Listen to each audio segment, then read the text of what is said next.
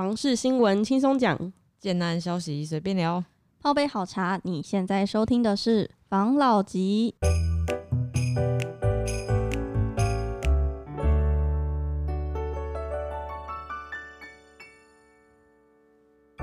关心你的房事幸福，我是房老吉，我是茶汤会，我是梧桐浩。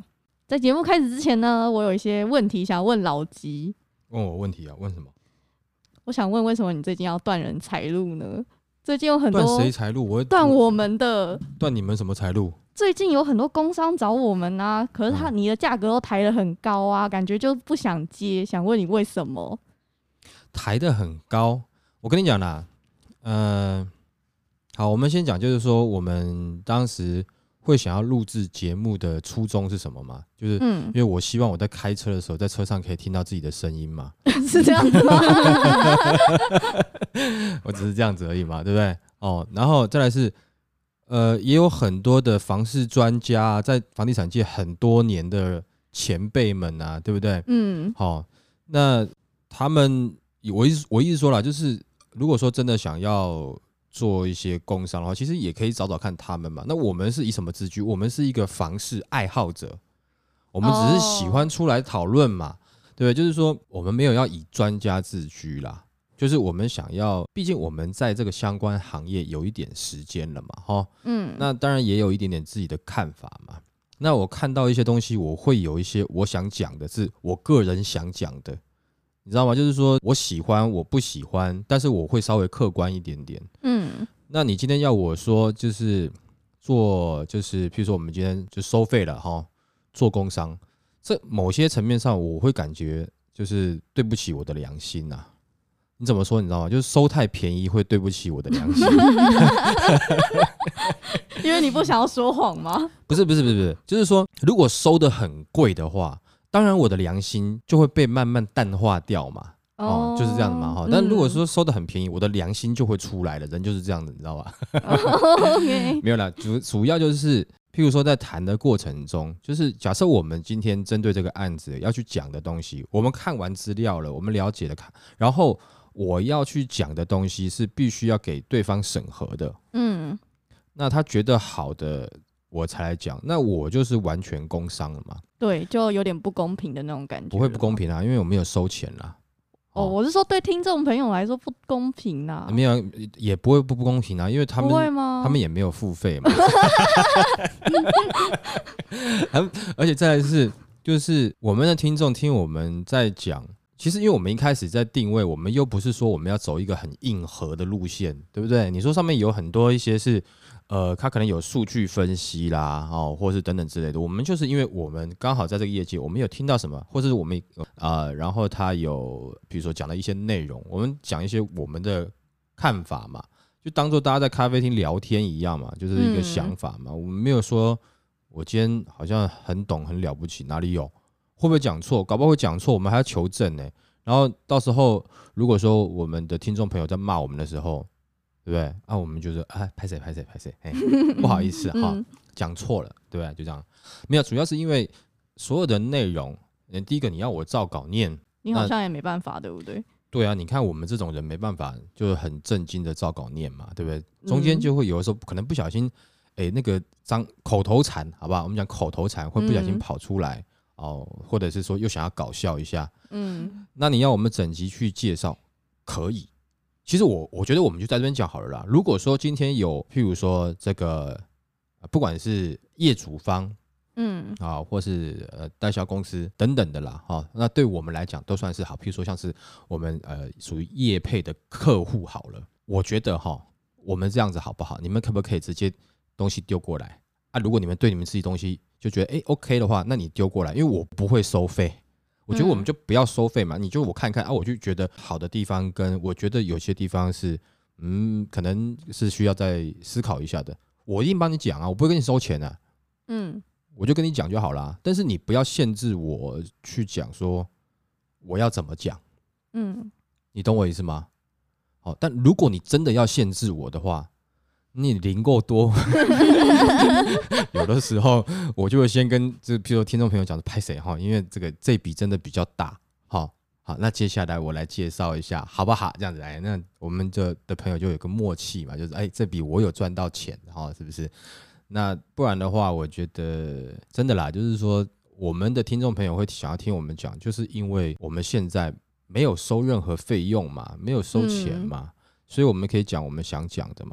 没错。那当然，我们想讲的，我不能说没有完全的偏颇，我们一定带有一些个人的立场嘛。而、啊、我们也讲好几次了，嗯、你们听完我们的哈，就要去听其其他专家的。如果你是真的要投资，或是你要真的买房，你可以去多听，对不对？嗯。啊、如果说你们是你们呃，就是听众是听我们的，然后配配着做晚餐，配着跑步，哎，那好很好，好，我们就陪你度过这个、呃、愉快的夜晚。对对对对，就这样子啊，没有不好啊，对。嗯、所以也不是说好几个我故意这样做啦，哦，当然只是就是说，我觉得。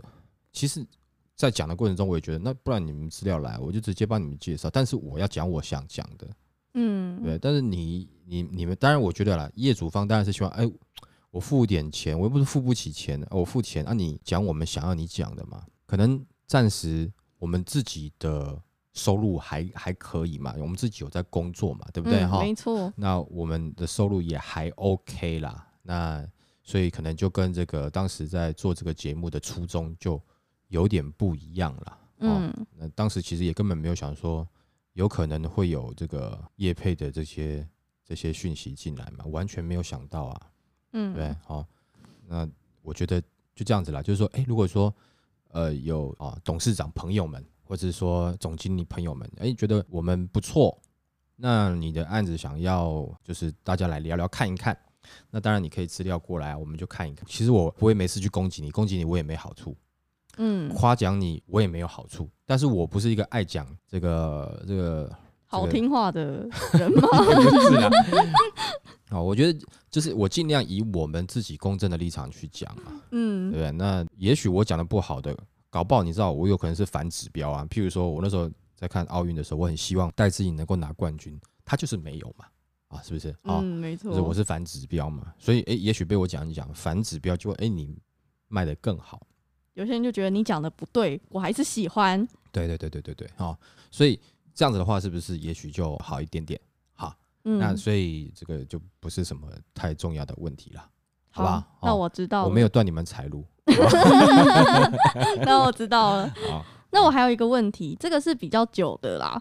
就是我之前有看到那个网友有说，就是前阵子你不是都不在吗？他觉得都没有听到你的专业分析，有点寂寞的这种 这种评论，他觉得很可惜啦。你要不要跟大家讲一下你前阵子在忙什么规划吗？也不是什么规划啦，就是当然，因为我也希望说，就是这个节目，就是你知道吗？有的时候我不在的时候，因为因为我们不是靠这个节目在赚钱嘛，有的时候我们要去努力赚一些钱，好啊，嗯，才够生活这样子。所以有了，就是可能中间有一段时间我刚好忙，或或是干嘛的，可能我刚好不在。可是你看后面我是不是基本上我能够到，我一定都到啊？嗯，没错。啊，有的时候有一些你必须得去，就是就是比较大一点点的哈，你必须得 一定要去嘛。啊你，你你不去的话，那就就可能接下来日子不好过嘛，对不对？嗯、所以可能有的时候我不在，只是因为。没有什么啦，然后就是就是去赚钱这样子，好认真去跟人家打工赚钱这样子。为什么我觉得你这样讲，感觉人家在讲我跟五十安还有大院子没有在认真赚钱，所以每集又出现呢？嗯嗯，没有啊，也不是说你们 是是呃，你们比较就是年轻哈，有活力哎，啊身体耐操，我看不会看没啊呢这样子哎。听众朋友可能觉得你听起来声音根本就没有多老吧？确实你也没有多老，讲这样子。我我没有讲我很老，但跟你们比，其实就是你知道吧？就是就是有些地方就比较旧一点，哦，身体某些机能啊什么就比较旧这样。那你可能要汰换零件喽？这没办法换，嗯，下辈子再换了。所以呢，反正就是这样子，就是中间有的时候我可能有有什么事情，我就呃刚好赶不过来，对不对？然后再另外一个，其实就是。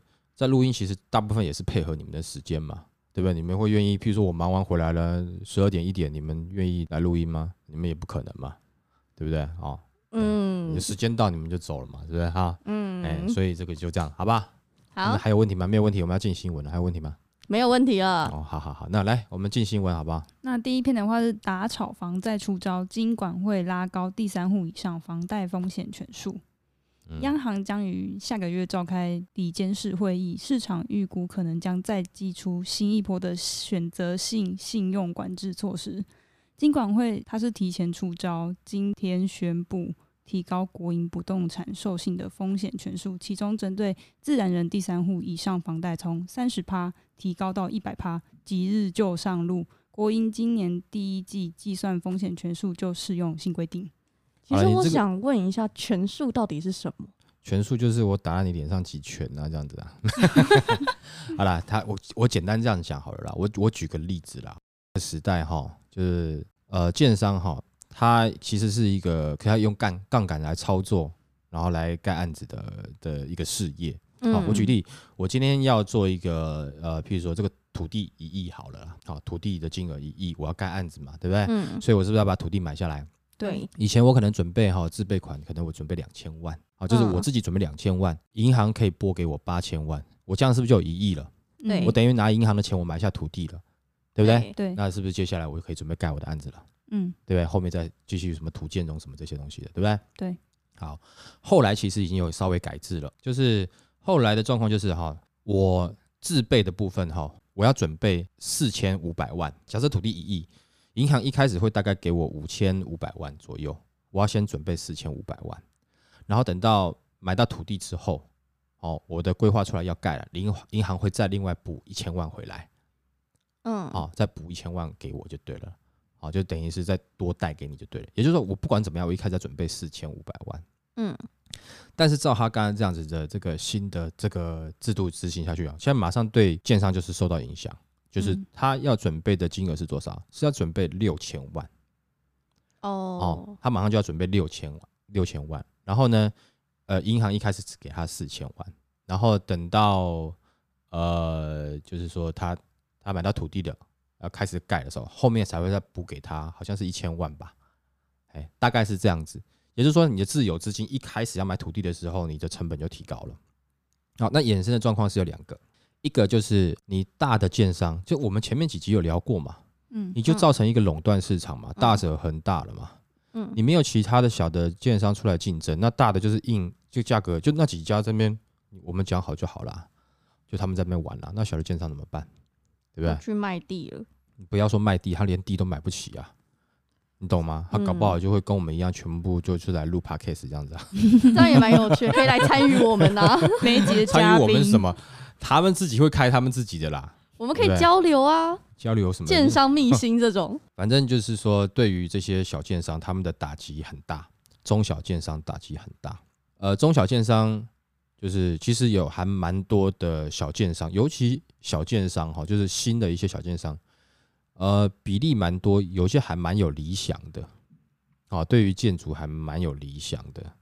当然也有一些是只想要简单卖案子啊，就是盖啦卖这样子啊。但是有有有一部分是蛮有理想，对建筑有一些想法。那我觉得这个是对这个产业刺激它进步的一个一个动力啦。好，那刚才讲这第一点。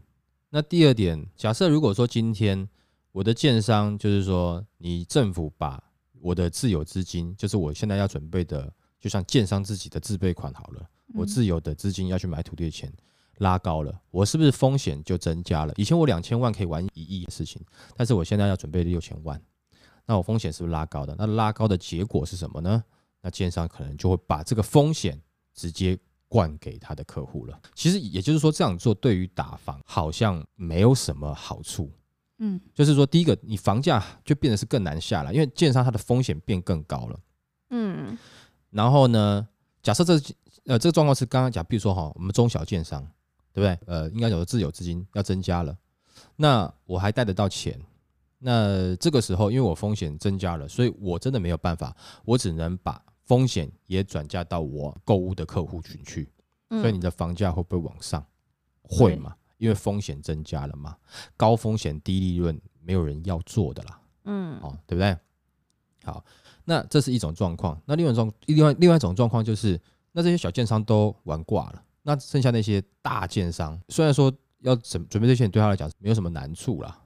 就准备就准备啊，没什么难处。但是同样的，他还是会把这个风险转嫁，那你会不会感觉更差啊？你就不缺那些钱，你就可以买土地了啊？怎么到这个时候你还是把风险转嫁给购物的消费者？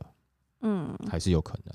所以造成的结果是什么呢？造成结果就是你说房价要下去，就感觉好像有点难，越打越。越打越高，然后先不讲打建商。哎，先先不讲说建商有没有力量去支撑他把价格往上再撑上去，先不讲这个，但是他相信他应该不会太轻易的把价格松动啊。当然，你们也可以讲说啊，那以前建商只要两千万就可以这样子跟银行这样子，那很不公平啊，他们敢做高杠杆啊，这样子。对啦，啊，但是如果你今天有两千万的时候，你敢做一亿的生意吗？就是这有时候是看胆量了啦。嗯，但其实讲实在话。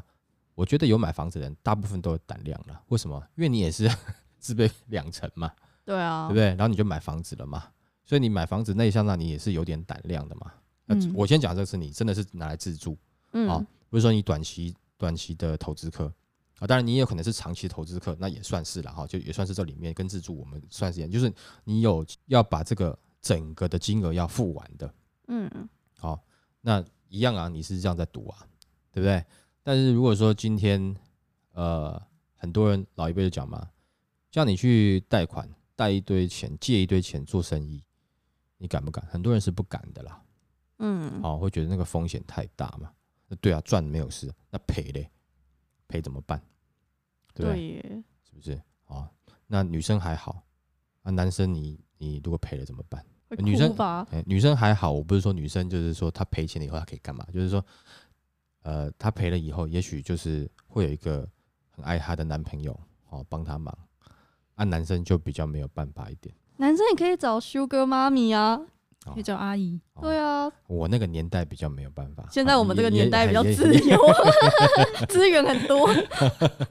好了，那个是开玩笑啦，这个没就是反正这样子的状况有没有？其实，呃，当然对于。你手上有两间、三间的投资客来讲，那就有差别喽。因为他刚刚讲的这个上面的这个线索，你可能投资客在第二间就变成是原本你的风险权数，银行评估是可能，比如说三十趴，嗯，那你就第二间你就突然变成是一百趴了。也就是说，你简单的讲了，就是我能够贷款给你的金额变很低，那你第二间，也就是说你在交屋的时候，有可能你会贷款贷不了，然后呢，你必须自己去补足剩下的那个房子的价金。嗯，那当你补不足的时候怎么办呢？就代表你没有办法交屋，你违约。那这个时候呢，建商也许可以扣你的签约金，然后把房子收回。他只扣签约金吗？因为你也只付，应该讲说你的房价的两成了，你现在已经缴的啦，哦，懂吗？你那些有没有？他就可能会跟你扣。嗯、哦，当然他有可能不会全扣，会退你一点点，但也有可能就是比较妖兽骨一点，他就跟你全全扣。嗯、哦，那因为你毕竟是你违约嘛，他跟你扣会扣你的签约金。嗯，因为你签约金是多少，他就跟你签约金就直接扣掉了。他这样子有这样是合法的？合法，因为你违约呀、啊，又不是建商违约。然后建商就扣这个钱，然后收回去，他可以再去卖别人。对啊，我我刚你你换个角度来讲嘛，好，假设今天是你，假设今天今天是你好了，我们就讲，比如说你去。我们都小时候都有去做过制服吧？你付了，你付了定金，叫人家做制服，好，人家说哦好，帮你全身量好了，对不对？然后买了布、裁缝布全部弄好了，弄完了以后，结果你要去拿你这个制服的时候，你突然说你没有钱了，那你觉得他会还你签约金吗？他搞不好还要想办法叫你，你签下钱想办法补他钱呢？因为已经做了，对啊，你叫人家做的啊，所以你这个预售屋的，你在跟他签约的状况下，就有一点像是你委托他去盖这间给你的意思，有一点像这样的意思啊，但是你。后面再交屋，你没办法交屋，你贷款没办法过，你可能这个钱就被奸商拿走。那这样造造成是什么？就是有一波的投资客可能会受伤啊，嗯，啊会受伤啊，就是因为钱又被建商拿走了啊。如果说是刚刚上述前面讲的那些小建商，他可能就补一下哦。那如果大建大建商他就已经很有钱了，然后你钱还是得给他。但没有啦，不能这样讲了，不能说他因为他有钱，你就应该去违他的约了哈。只是说你在某些心理上面的感受会觉得不舒服嘛。没错。哎，先不讲合不合法嘛，哦但是就是你就是不舒服嘛，哦，不好过那一关嘛，这样心理那一关嘛。所以就变成说，现在假设我们的朋友当中，就听众朋友里面，呃，可能你现在手上是有两间、三间。哦，甚至更多间的预售案的啊，当然你已经成屋，他不管，嗯，就是他在在针对的是你现在你刚买的第二间的预售屋，你的第一间预售屋还在缴房贷，你的第二间预售屋，如果你缴清的都不算哦，第二间的预售屋他就会去限缩你的贷款，甚至如果你条件不好，他可能连贷都不贷给你喽。那这个时候怎么办呢？呃，当然就是赶快、哦、卖掉。嗯，怎么出手是就是把它转卖是最好啦。嗯，哦，不然就是亲戚朋友哦，那只能这样子。哦，那当然你这个过程中会不会是有点点这个预售屋换约的状况？有啊，但是你要不要赶快？你可能要啊，因为预售屋换约这个法令还没有正式公布，已经在研议了嘛，对不对？嗯，没错。那有可能七月一号就公布啊。那有这样的消息，也就是说。呃，如果你今天手上真的有这么多件的，你现在要赶快处理啊！你要赶快处理啊，因为他你觉得这个这个这个东西会不会影响到你？会，就是在最后贷款的部分，因为他现在等于是他针对银行在处罚，有点稍微针对银行在处罚。可是因为他也知道银行的裙带关系是有谁，可能就是有建商有投资客，嗯，所以他处罚针对银行来去做。就会把这个相关的就会有稍微牵动一下嘛，因为你银行变说，假设你今天你觉得你还是要再去贷给这些人，就是他们要的金额的话，有可能他最严重状况是你银他会去审核你银行的资本的，银行必须增资到一个水位以后，他才准你放贷，银行那没事在增资的，嗯，对哈，所以也就是说，现在此时此刻你手上有多间的，要么你就是亲戚朋友，哦，想办法这个时候你要。你要转单，你就你也没办法了，对不对？你平你就是反正亲戚朋友平转嘛，啊，真的到最后没有办法，你可能就要稍微便宜一点的给他转掉。但是因为我们不知道，我们现在假设用假设的状况是，如果七月一号法令公布不能转单，嗯，那那个时候你是骑虎难下，上也不是，下也不是啊，好像只能等到成屋。对啊，那那段时间你要给他筹钱了，想办法要筹一些钱，因为你有可能会知道。你的这一间哦，就是第二间或是第三间，可能你的贷款只有两三成哦，那剩下的七成价金你要补足的话，那你就会头痛喽哦。那所以能够尽快就要尽快了啦。我觉得，因为这个样子的，因为选举年，你说他会不会公布？我们不是算命的，但我们怕，哎，我会不会怕？怕，嗯，因为他一公布了，那你就有可能手上卡着，那你。能够早点处理，这个时候尽快赶快处理一下吧，对不对？啊，换一个角度来讲，自助客的朋友哈，哎，某些状况下你的福音也来了啦。哦，反正在今年的下半年啊，我们刚刚也都是假设嘛，假设七月一号他要实施，这样看起来，如果说假设七月一号实施的话，那就有可能是在今年的第二季三月份之后就会开始了。那假设它是明年一月才实施的话，那今年下半年你们就是开心的，好，赶快。赶快去找，因为有些人怕会转不掉。对了，你说赔钱转，可能就看他紧不紧、紧不紧张。哦，但是有没有可能机会平转？呃，也许有机会了哦。嗯，哦，也许有机会了。哦，那这个，因为今年的状况，其实整体的状况还是整个房市的房子的供应量啊，其实没有像之前这么的足够。那房子的供应量不足，其实房价还是会微微慢慢的涨啊。刚刚讲的工，之前讲的工料双涨嘛，哦，嗯、啊，土地成本也涨嘛，所有东西都涨的状况下，其实房价还是会微微慢慢涨上去啦。啊，所以你说真的要下修平转都算赚到啊，有机会，因为这个时间你买房子就是就是买到自己喜欢的房子，没有被被人家赚太多，人家还是要赚钱啦，被赚也没关系啊，被被赚太多了，哦，那就你可能自住客就可以进场了吧。这个时候，陆陆续续就要关注一下你喜欢的案子哦，关注一下，譬如说一些网站上面它的案子是不是有人要拿出来卖了？嗯，哦，对，好不好？哦、好，这个讲比较长一点点。那那我们下一个新闻好了。下一个的话是在讲基隆捷运拍板定案，卡位十三站，这三区捷运宅还有一字头。嗯，呃，中央二十二日宣布基隆捷运拍板定案，未来基隆汐止的居民可以享受到。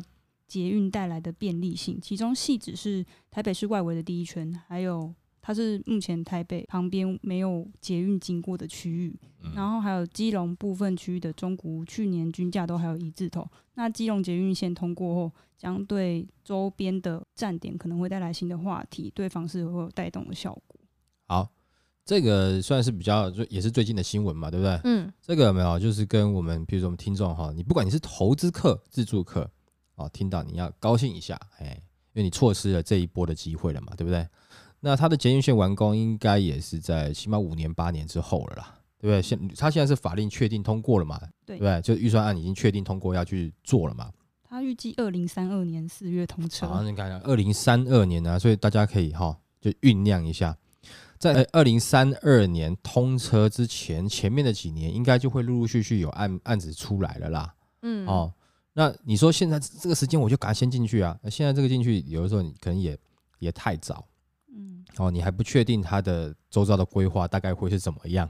对，哎，哈，可能在哪一区哪一区比较好？可可能还是可以观察一下。就是我们这这两三年这一波，万一你没有跟到，万一你跟到的只有一小段，好，就是万一就是你有跟到，但你还意犹未尽啊，哎，就是在呃基隆的这一波。也许在未来是有机会，但我先不讲，不是说大家炒房，或者说他这边是有一个，如果你今天做长期的投资，我们现在都不先不讲短短期，好不好？呃，长期投资如果说可以的话，也不能这样讲，也不能说通常短期可也都可以的，不行的，好，那这不一样，好，我们就讲我们就讲中长期投资好了，因为你现在在啊，我先讲南港往后一点点嘛。哦，细子细科那一段有没有？对、嗯，哎，那个价格就差很多嘛。那细科那边至少它的房价就有可能是，譬如说这个南港这边的将近一半了嘛，嗯，对不对？好、哦，那也就是说它的基期比较低一点点嘛。对，那你这个时候进去是不是可能比较有机会？也许你可能一千万取得，或是一千五百万取得。那你长期持有之后，在捷运通车之后，它未来会有一个。涨幅嘛，嗯，哦，是不是？会有嘛？那这个是以一个以一个中长期来看嘛，那短期的我们就先不去讨论了，嗯，哦，等一下好像人家讲说我们教唆人家去炒短线，没有，好吧？哦、好，就是想归想，但是我们没有，哎、欸，好、欸，就是自己看好不好？哦，那这个因为它的的通车时间，其实就像之前那在讲，不管讲机捷啦，或是桃园捷运啦，哦，其实，在全线通车之前哦，就陆陆续续就会有一些炒作的出来了哦。只是说到时候，如果说对那边有兴趣的朋友去看的时候，你要先看一下它的它的一开始的价位是多少。如果他想要直接搭着现在这一波的这个涨潮，一下价格就开在很高很高，我自己怕啦。我自己怕就会像以前青浦哎青浦遇到的一个状况嘛，它一开始就是拉很高嘛，后来跌下去，但是它后续还是会回来。嗯，好，那就关系到你你中间的你进去的时间点在哪里了。如果你是在第一波的高档进去，然后后来当它下去的时候，你受不了了，你你你就把你的手上的房子哦卖出去，那等到最近它又涨回到现在这个价格，那你就是心肝捶一捶啊，是不是啊？那所以进去的时间点也很重要啦，好吗？哦，但是你可以看到，它应该是对房价是有帮助了。那边那个区域的房价，而且再其实是连通到基隆，哎，那就去基隆玩就蛮方便的啦。嗯，真的。哦，对，但是也要等到二零三二年，十年后。哎哦，很久很久的。哎呀，好，反正不管怎么样，这长长一条哈，就是它还是有未来的的。如果真的。哦，就是各地方的势力都讲得好好，那个那条路就是还是蛮有它未来的潜力的。我相信很多业界的的前辈们也都会这样看的。好，反正其实像这样最近的状况有没有？呃，我们刚刚讲到嘛，就是说呃风险权数的这个这个提升。哦，其实当然还有几个东西觉得值得大家去去思考一下啦，就是说一个就是通膨嘛，哦。然后再来是我们现在的打草房的一些这些政府的一些措施，那再来其实因为这个呃乌克兰跟苏俄现在战争嘛，嗯，那这个战争会不会造成原物料跟整个国际形势跟股市的影响？会啦。然后其实还有一个隐性的东西，就是说，譬如说最近大家有感觉长地震嘛，嗯。有非常长，对，那台湾到底有几个断层在活动的？很对不对？多。哎，然后再来是，其实 我们听众朋友有没有？但是我们有可能会放在我们的 IG 上面啦。不过我建议你们也可以自己去查询啦，因为我们也不想说我今天讲哪里好好或不好，好像我们在攻击那个区域啦。就是说，你可能上网去查，你可以查啊断层啊，查全台的断层。那有有一个政府的网站嘛。另外一个去查什么呢？土壤异化，大家一定要去查一下。土壤异化其实蛮严重的哦，就是说，如果你土壤异化又在断层不远处。那如果地震靠你近一点点，震着震着震着，你土壤就异化了，那你房屋就会下陷喽。哦，土壤异化就你就想象是你的房子盖在海滩上面，嗯，哦，那摇着摇着你就陷下去了，因为你往下一压以后，土下面还有水可以跑出来，这种感觉啦，哦，大家去用去想象一下啦。那这个会不会是最近呃，比如说不管是房市啊，哦，或者是说经济的一个黑天鹅呢？哦。